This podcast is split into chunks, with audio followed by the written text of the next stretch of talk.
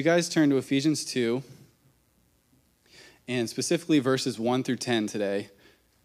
And uh, as I jump into this, I want to talk to you guys for a second about perspective. Perspective is one of the fundamental tools in art, specifically painting and drawing. Uh, but even photography, videography, they all use perspective. And the artist uses sizing and spacing to communicate in the picture what's important by bringing something to the front and putting something else in the back. And in doing that, they're able to create this realistic-looking picture, again, that communicates details of importance. The artist can highlight whatever they want to highlight in that picture. They can make you look at and attract your attention to wherever they want to by using perspective. And I think as we jump into today and the next couple weeks, we're going to be highlighting the love of God. That's the name of our series for the next few weeks.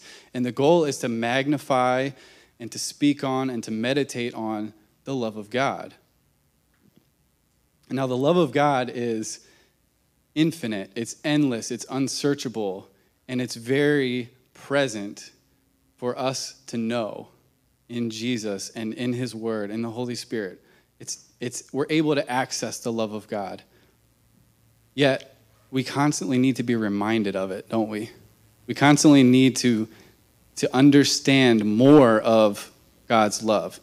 And I think it's because each of us is an artist of our own version of reality. And here's what I mean by that.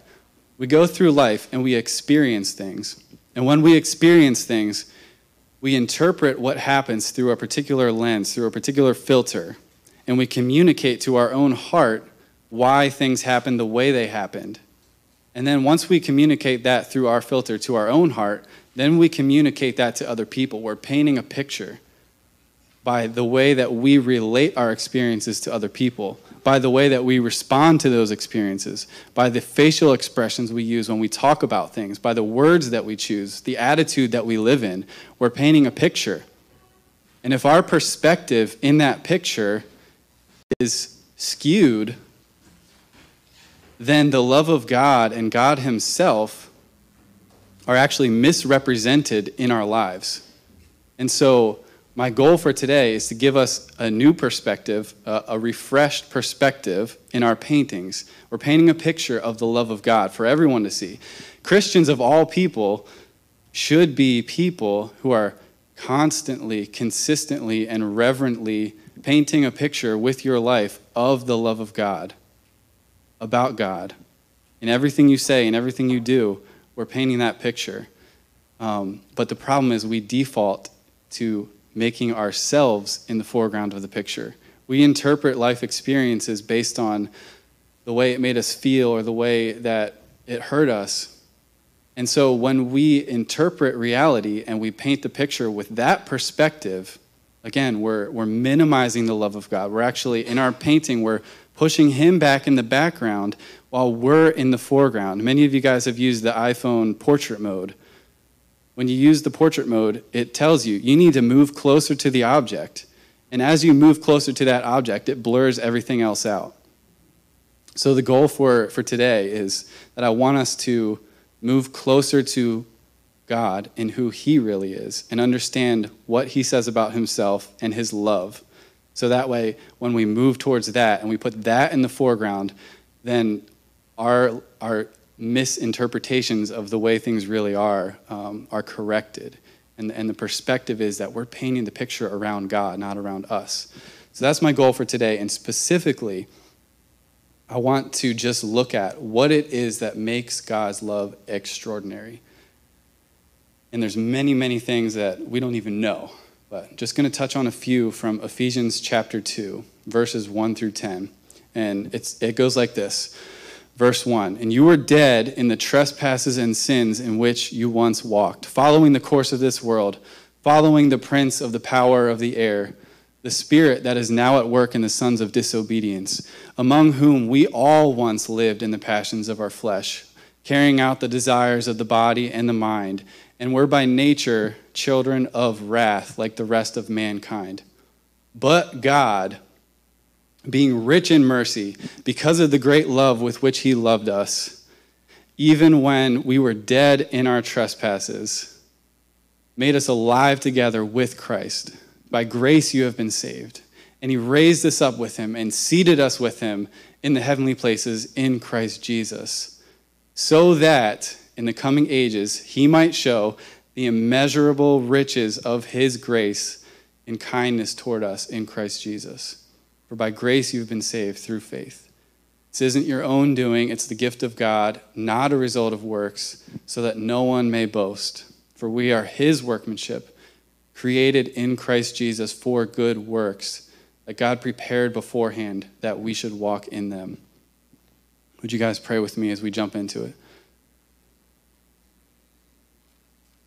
Heavenly Father, we come before you so thankful this morning, again, that we have access to your throne.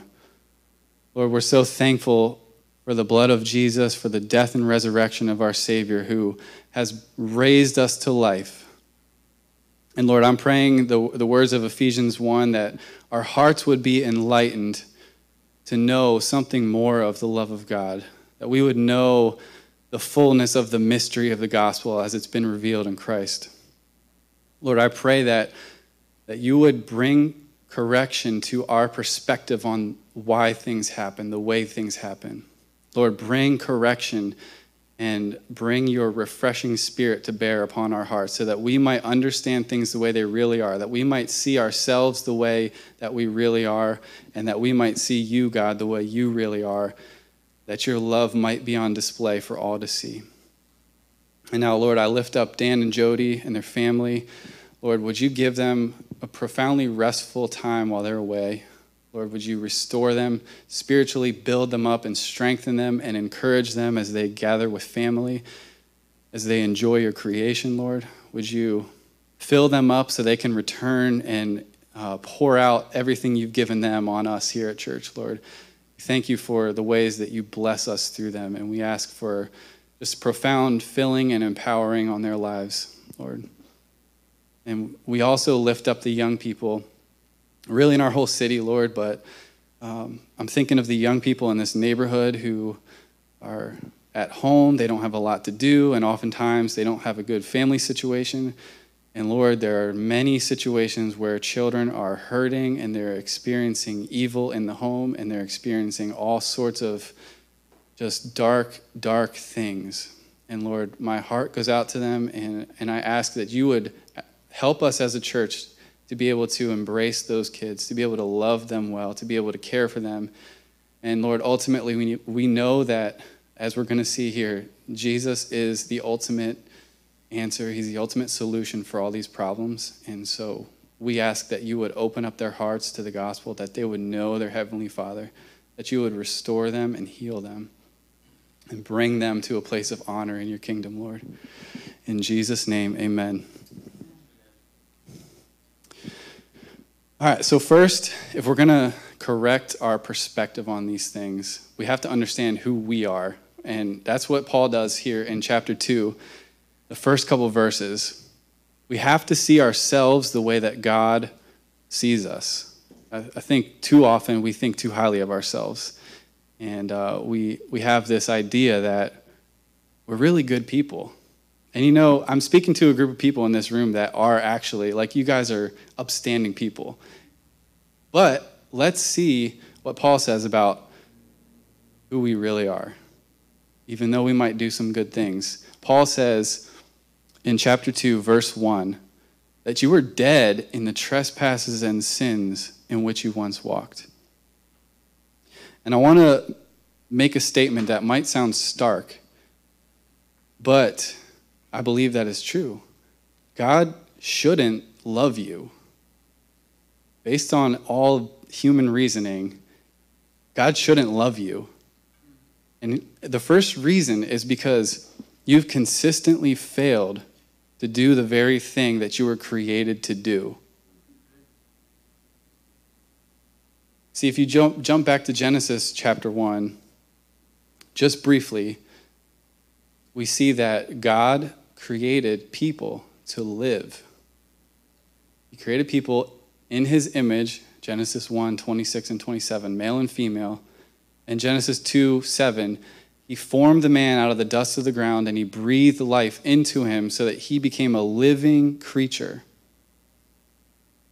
We were made to live. But what happened in the garden? Adam and Eve chose, if you remember the names of the trees that they were, uh, they were one they were not allowed and one they were allowed to eat of. They chose the knowledge of evil as opposed to the tree of life. They chose evil over life. See, when, when we've been made in the image of God to live, the very purpose of our existence is to be alive, representing who God is. We're doing what he, what he does. We're doing what he says. We're representing him for all to see in the world. And, and originally, we were supposed to just do that and multiply. But Adam and Eve chose the knowledge of evil over life. And so the very second that they, that they misrepresented God by crossing his boundary, they actually ceased to do the very thing that they were made to do, which was to live. They gave up life and they cut off their life source. And Paul says that you were dead. In your trespasses and sins, you were dead. You were doing the very thing that you were not created to do. You were made to live. But it wasn't just a one-time thing.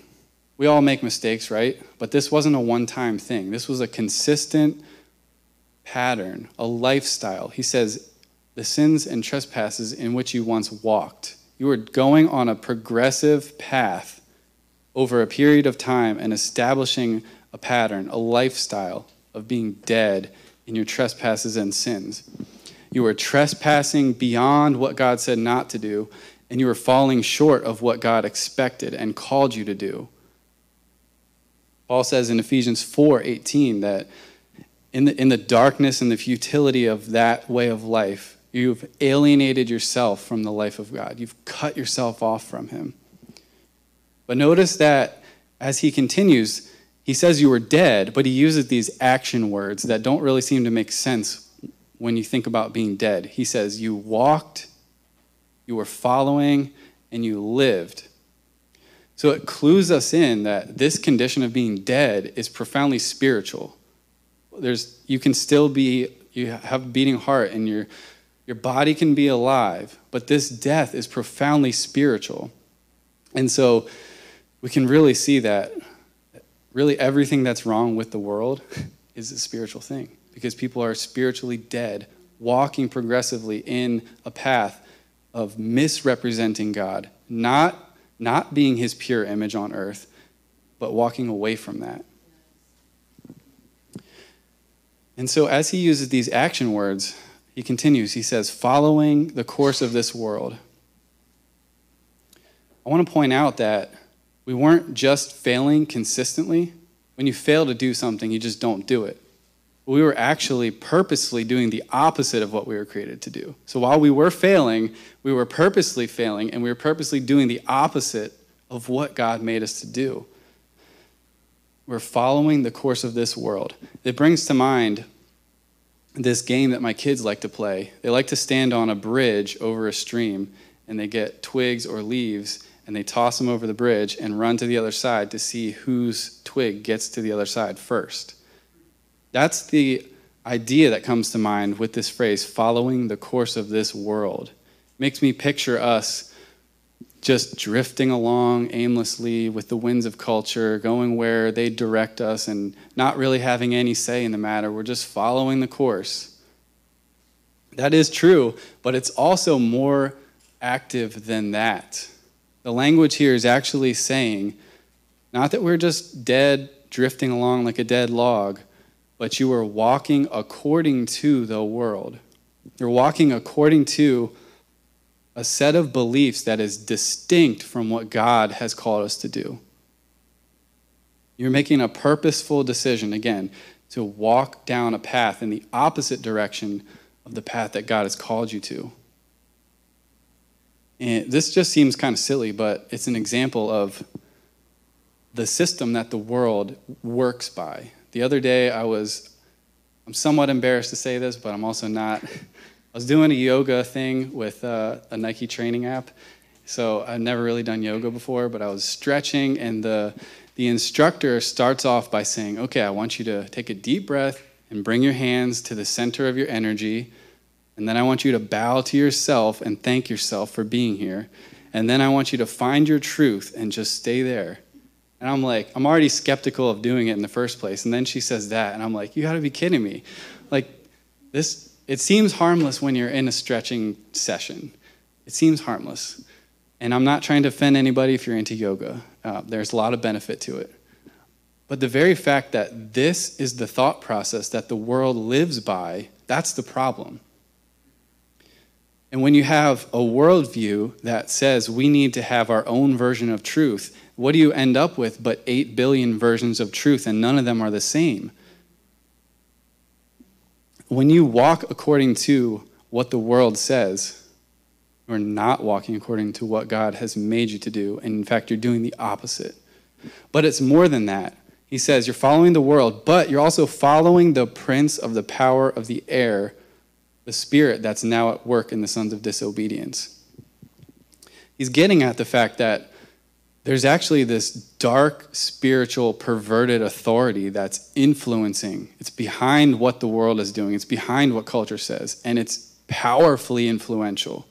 So when you're drifting along in that world system, finding your own truth, doing what you want to do, do what's right for you, you were born that way, it's fine, whatever makes you feel right, you're actually giving into the influence of the devil.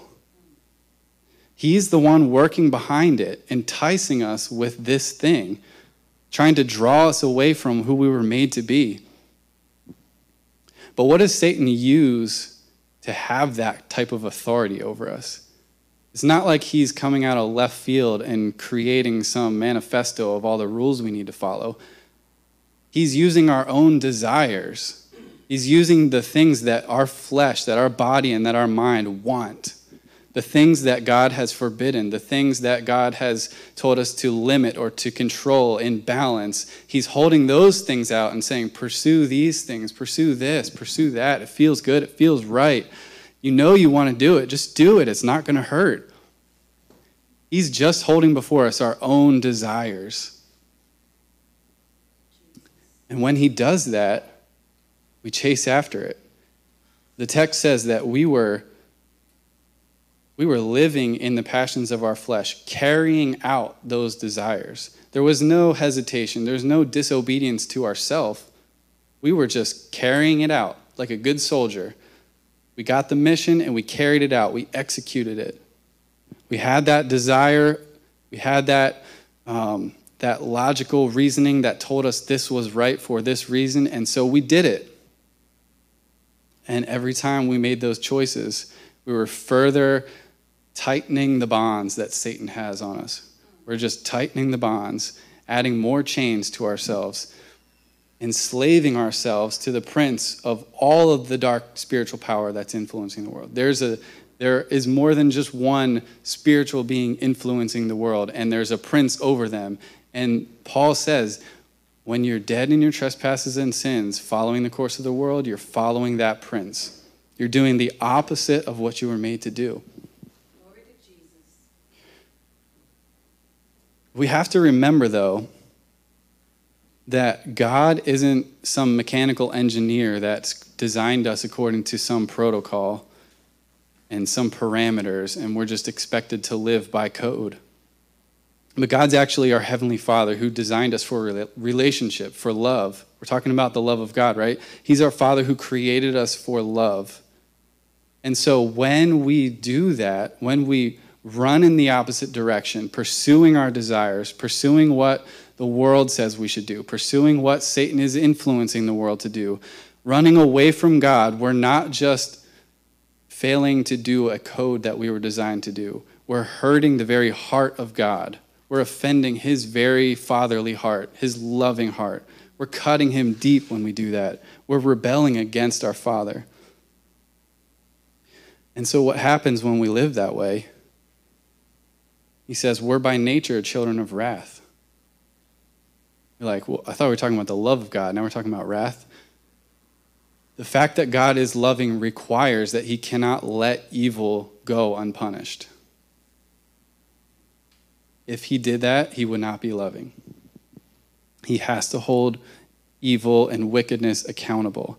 And when you purposefully, consistently fail to do what he's made you to do, and you rebel against his heart, you've actually taken yourself out of the inheritance as his child, and you've put yourself into the inheritance of a child of wrath who is destined to be punished for the choices that you've made.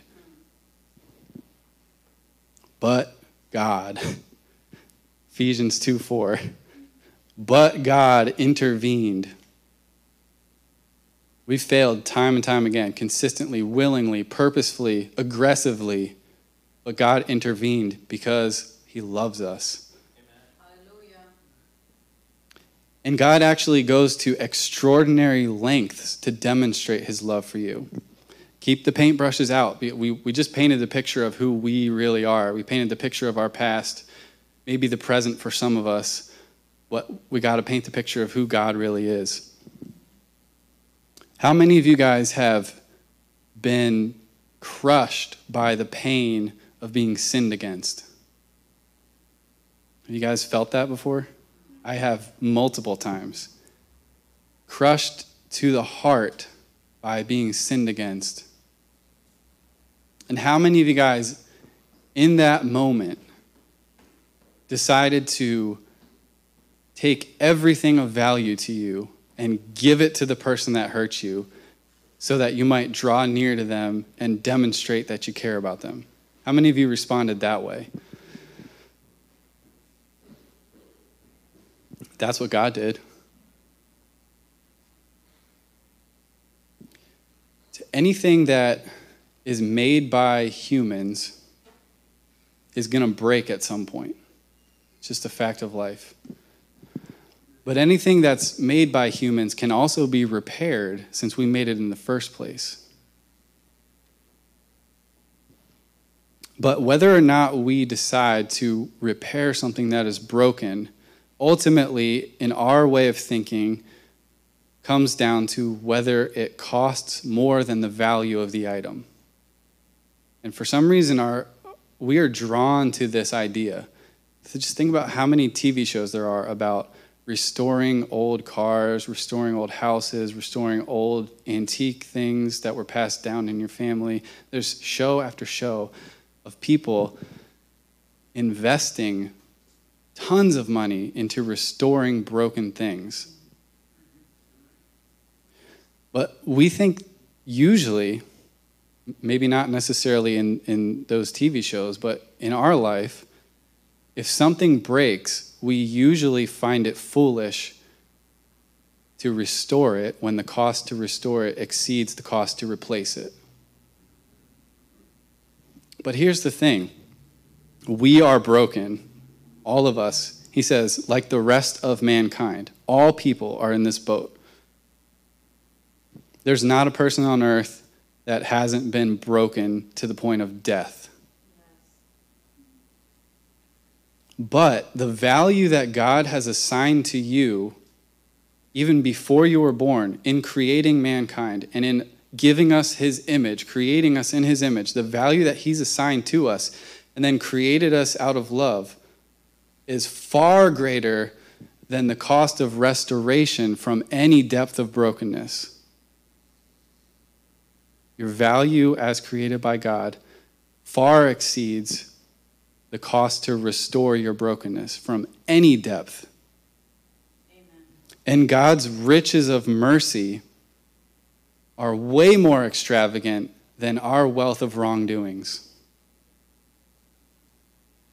Look again at uh, verse four. He says, God, being rich in mercy, because of the great love with which he loved us. His love is extraordinary. First of all, as we mentioned, because of who he loves. But second of all, his love is extraordinary because of when he extends that love to us. The verse says, because of the great love with which he loved us.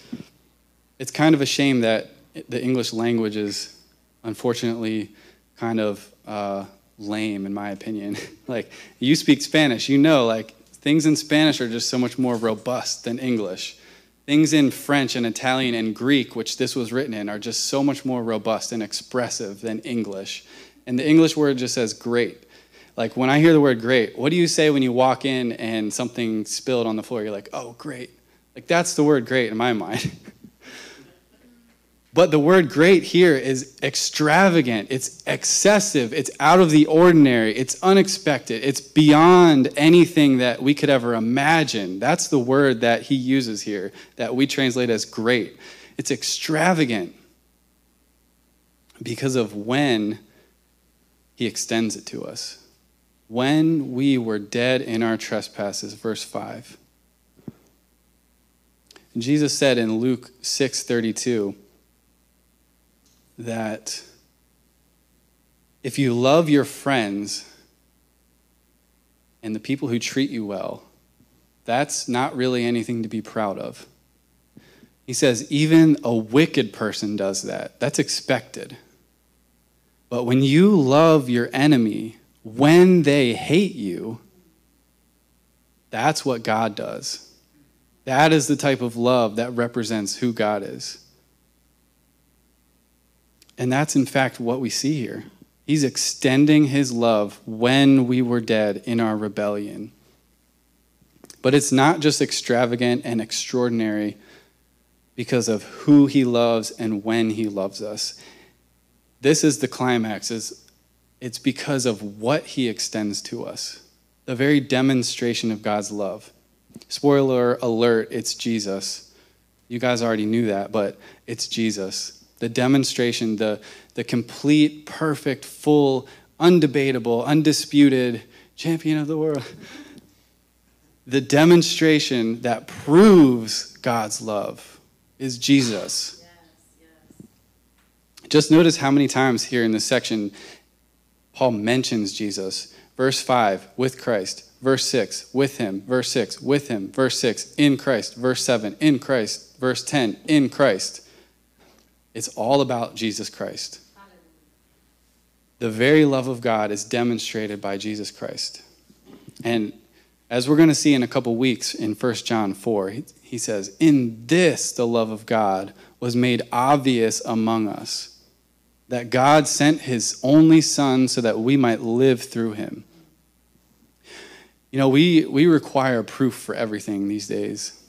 We need proof, especially when it comes to love. I don't want you to just tell me you love me. I want you to show me that you love me, right? That's how we feel about each other. But that's what God has given us in Jesus. He's not just telling us that he loves us, but he's, in fact, going to the greatest lengths to prove it. Just think about all that Jesus did during his life to demonstrate the love of God.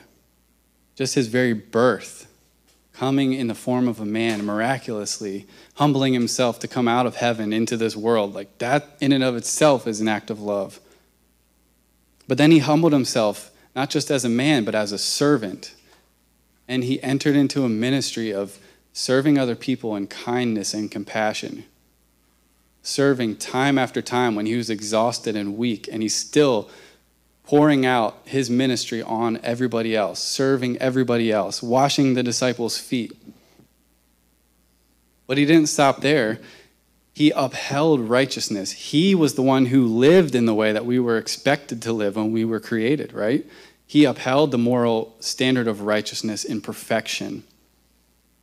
He fulfilled all that the law required.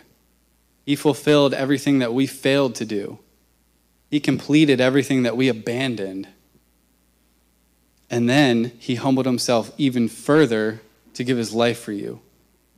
And we know this. This is like basic Christianity one oh one, but we can't just let it gloss over us. We have to just, again, be amazed by this. He humbled himself to the point of death, even the death on a cross as a criminal with your guilt on his shoulders. All those trespasses and sins that you were dead and enslaved in, all of the wicked things, and we could sit here and give a laundry list of all the terrible things, even just the however many of us there are in this room, we could probably come up with a long list of our sins. And he took those to the cross, and they were nailed to the cross with him and crucified with him. That is an incredible demonstration that God loves us, that he would send Jesus to do that, that Jesus would willingly go through that for you. But it doesn't just stop there, because he laid down his life and then did what? He took it up again. God's love, as we see in this text, is tied to the resurrection of Christ. I think that's one of the unique things about this text compared to the other ones that we're going to go through, is that it places everything, all the love of God, our entire condition, and it and it pins it on the resurrection of Jesus. What did, what did God do when he intervened? The text says he made us alive together with Christ. He raised us up with Christ. It's depending on the resurrection. If Jesus were to just stay dead, it wouldn't help us. The fact is that resurrection of the dead has to take place in order for us to be saved from that condition of being dead. And that's what we have in Jesus. He made us alive together with Christ. By grace you've been saved. But there's more. He just keeps going. In Ephesians chapter one, Paul talks about the immeasurable greatness of God's power in raising up Jesus from the dead, and the immeasurable greatness of God's power that then exalted Jesus to the heavenly places above everything. But then in chapter two, he transitions from that to then saying that God takes his dead, rebellious enemies and actually raises them up with Christ. He seats us with him in the heavenly places. So the whole point of the gospel, the whole point of all this, isn't just to make you a better person from your conversion until your funeral. Do you guys believe that? It's not just to make you better, and it's not just to make the world a better place for our kids. That's not the point of the gospel. The point of the gospel is that God restores the very people that he loves. He created us out of love, for love, and then he's restoring us to a place where we might rule with, under him and with him in a way where we're constantly adoring him and worshiping him and representing him forever.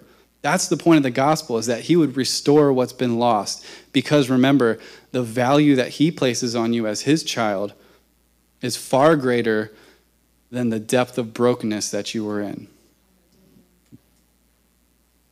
I think this phrase, being seated with, is a really powerful phrase.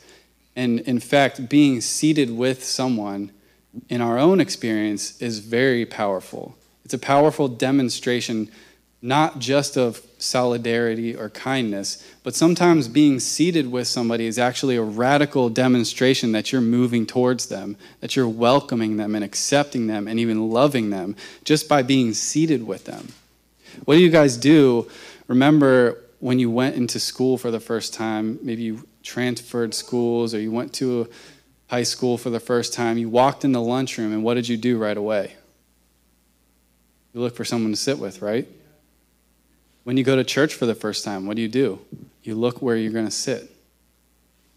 We even save seats for each other, right? People get crazy about saving seats because they want to be seated with a particular person.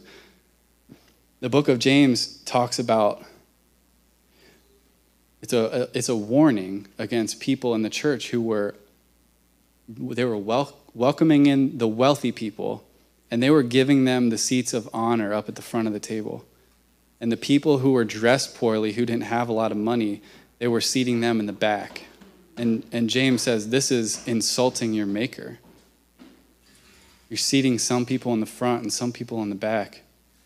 Now, speaking of sitting in the back, how many of you ride the bus ever? It wasn't that long ago that people of color didn't have a choice where they were going to sit on the bus, right? People of color were forced to sit in the back. And the, the Montgomery bus boycott became a catalyst for the whole civil rights movement, all over what? One person being seated where another person didn't think they should be seated because white people couldn't bear to sit next to a black person. Being seated with someone is a powerful demonstration that you are welcome and that you're accepted. Long before the resurrection of Jesus, before he got to that point of coming back to life in that tomb, he had already demonstrated God's love time and time again. He was eating with the sinners. He was meeting with scoundrels. He was touching the untouchable. He was healing the unhealable, loving the unlovable. He had a thirty-three-year life as a man on this planet, which was a full continuum of demonstrating God's perfect love, all before he died and was resurrected. And when he was resurrected, the work was then finished that we might be raised to life with him, that we might be seated with him, seated with him above all things in the heavenly places at the right hand of God. He has done insane amounts of demonstrating that we are welcome in his kingdom because of what Christ did. But let's talk about why. This is the next reason why his love is extraordinary. Not just who he loves, not just when he loved us, not just what he did.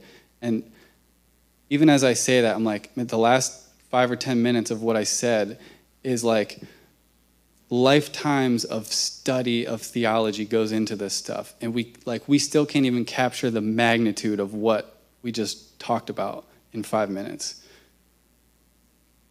But the why just cont- continues to set apart God's love as even more extravagant. Look at verse seven.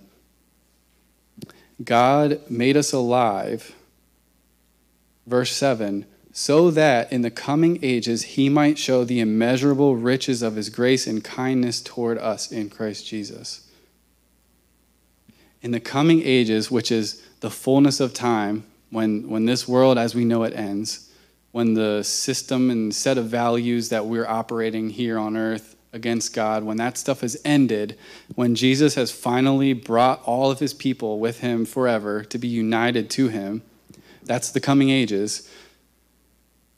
He wants to demonstrate for that entire eternal period of time his immeasurable riches of grace.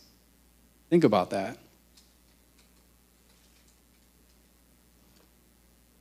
He sent Jesus from heaven to earth so that he would have, for eternity, a living, never-ending, constant testimony of his grace.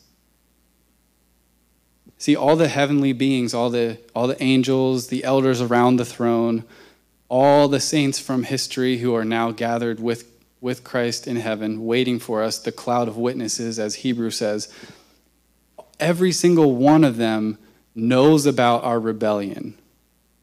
They all know that we were dead in our trespasses. Bringing us into the throne room of God, into the Holy of Holies, the most sacred place, doesn't make sense to them. They know much more about God than we do, and they're sitting there like, this doesn't make sense. Peter says that the angels are longing to figure this out. They're longing to look into it. It's marvelous. It doesn't make sense. Our very presence before God when we get there, just by us being there, is testifying to the immeasurable riches of his grace and love. Every second that we will gaze upon him and not be destroyed is another demonstration of his love and his grace and his mercy. But I think the phrase also shows us, so like just by our very being there, we're testifying, right? That in and of itself is showing his grace. But I think it's also saying that He's going to continue showing his immeasurable riches in kindness to us by eternally surprising us with more demonstrations of his grace and of his love. But we don't even know what that could look like. We can't even imagine it. Paul says in Ephesians three twenty, God is able to do far more than we can ask or think or even imagine now and in eternity. Just think about this concept that our Heavenly Father saved us so that for eternity, he could demonstrate his kindness to us. It's mind-blowing. And he doesn't give us any other detail other than the fact that we've been given every spiritual blessing in the heavenly places. Like, I don't even know what that means, but it's an eternal demonstration of his kindness to us in Christ. He saved us so that he might, starting from that moment of salvation, still on this earth, shower us again and again with his grace. How many of you guys have experienced that in this life even? Before we even get to heaven, he's showering us with grace. He's giving us gifts. He's loving us. He's demonstrating it again and again. Even just yesterday, I was preparing this, and God provided financially for my family through his crazy set of circumstances in a way that was mind-blowing, that I was totally not expecting. And I'm sitting here writing about like God showering us with gifts. And in that moment, he hits me with another gift. Like, here you go. This is just, just to show you how much I love you and actually am caring about you and providing for you and tending to your family. And it just like, it brings you to your knees when that happens. Just think about when we're in his presence for eternity. And he's again and again demonstrating that he has immeasurable riches of grace. He's rich in mercy. That was good. Mm-hmm. So how do we respond to that? Verses eight to ten. Think back to that, that moment when you were crushed by being sinned against. Think back to that moment. Don't let it stir up bitterness, but think about how you felt in those moments.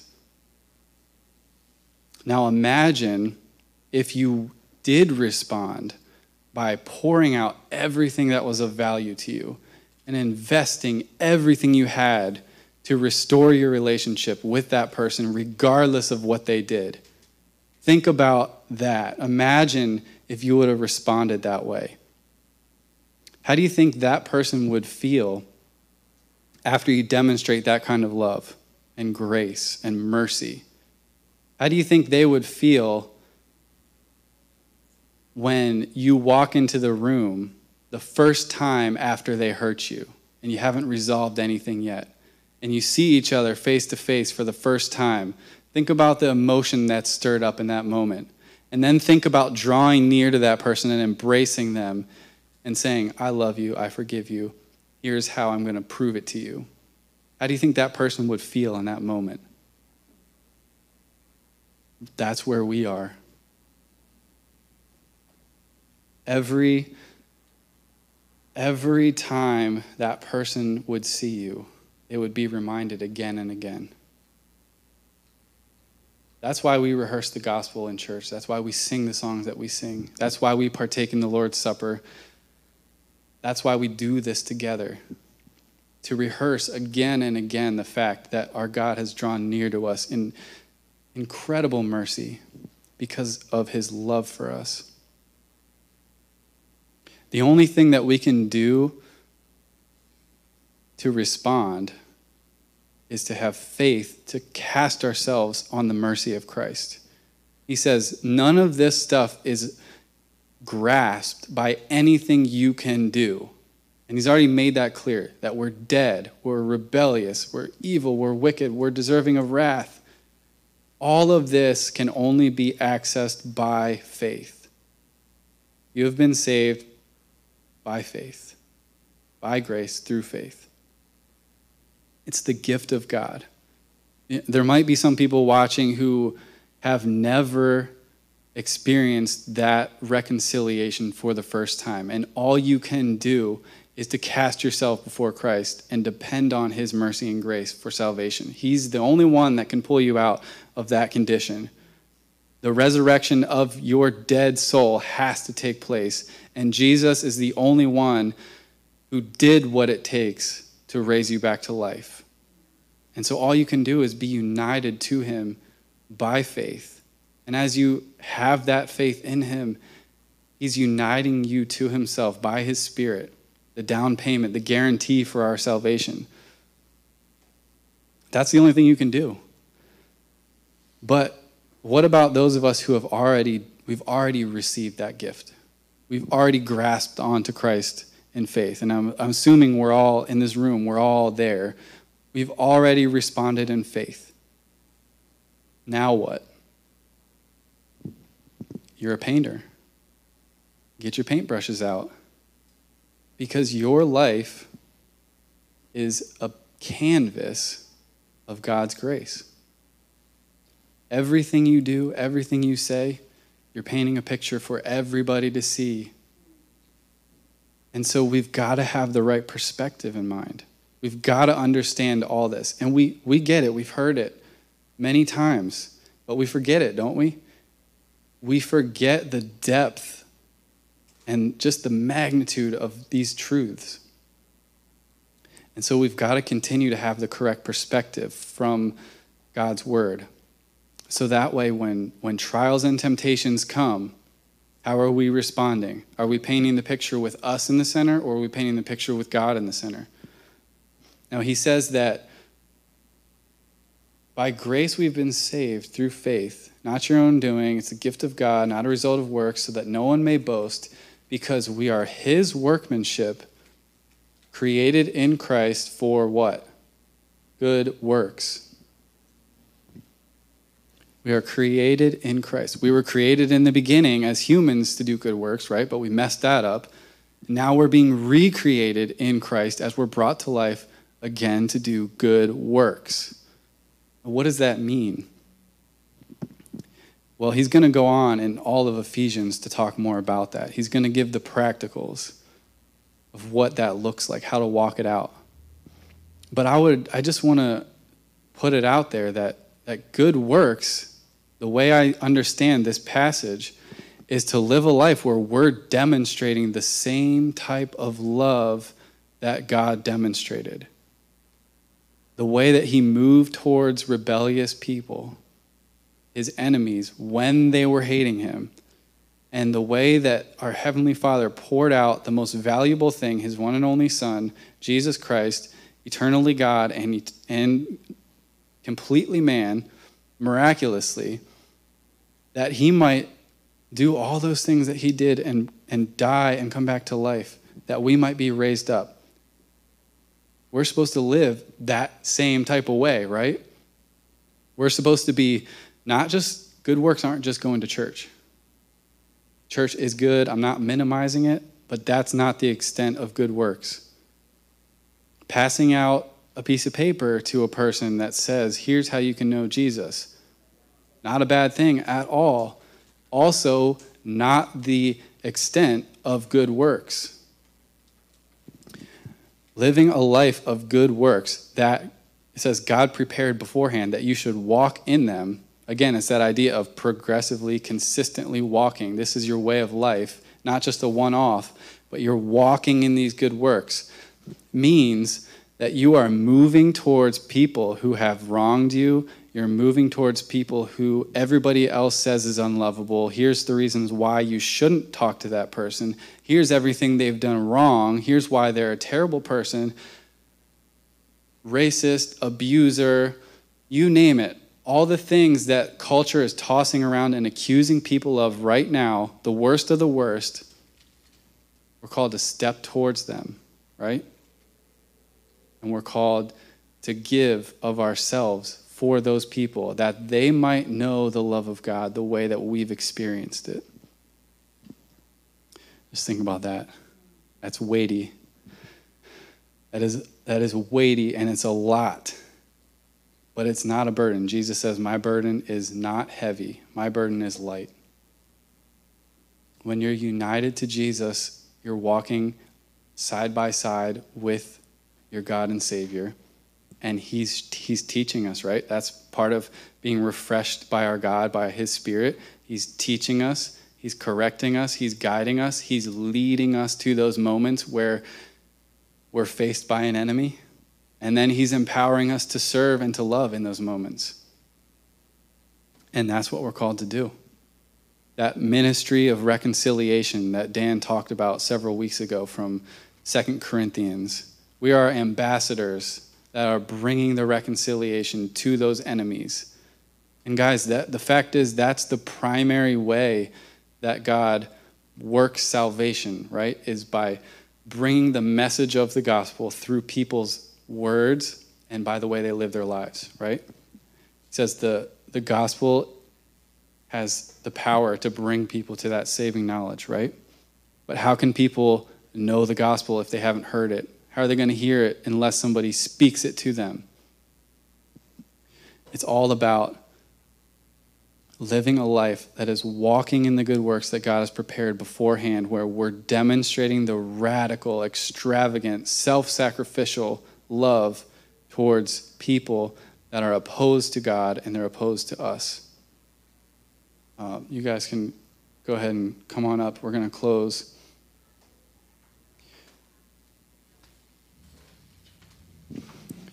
Um, I just would like to pray for just the two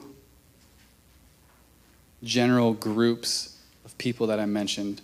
The people who haven't yet been raised to life. And also the people who have been raised to life that maybe you are doing a good job of living a life of, of good works. Maybe you're failing in that. Um, in either case, I want to pray for those two groups of people that we might have our perspective set aright right now. That even today, as we walk out of here, as we go about our business, that every choice we make, every word that we speak, every action that we do would be painting a picture of the love of God that is extraordinary and extravagant. Would you guys pray that with me? Lord Jesus, we're so thankful again. We can, we can only just say that we're so thankful. We're so undeserving. We're so humbled by what you've given to us. It is humbling to receive a large gift that you don't feel like you deserve. And so, Lord, I, I pray that anybody who is listening who hasn't yet been raised to life and rescued out of that deadness. Lord, would you bring that to pass? Spirit of God, would you waken their heart up? Would you enlighten them to understand the fullness of this mystery that perfect God would save sinful man, that you would bring us into your presence so that we might testify forever to your grace. Lord, I pray that those who don't know that would know it, that they would grasp you in faith, Jesus. And, and Heavenly Father, I pray for my brothers and sisters that are already in Christ. They've known this truth. They've held on to you in faith. Lord, I pray that you would stir up within us a desire, as, as the book of Titus says, that we would be zealous for good works. Not that we would do a thing here or a thing there, but that we would thrive in living a life that is demonstrating that love. And Lord, that we would even be intentional about it, that we would think about the craziest way that we could demonstrate your love, and that, th- that we would then do it. Lord, help us to be radical in this. Help us to be sacrificial in this. The type of love that you've loved us with is not comfortable and easy, but sacrificial and radical. And so, Lord, I pray that you would empower us to do that, that you would raise us up to live that life of good works that you've prepared beforehand for us to walk in. And Lord, we're just so thankful. In Jesus' name, amen.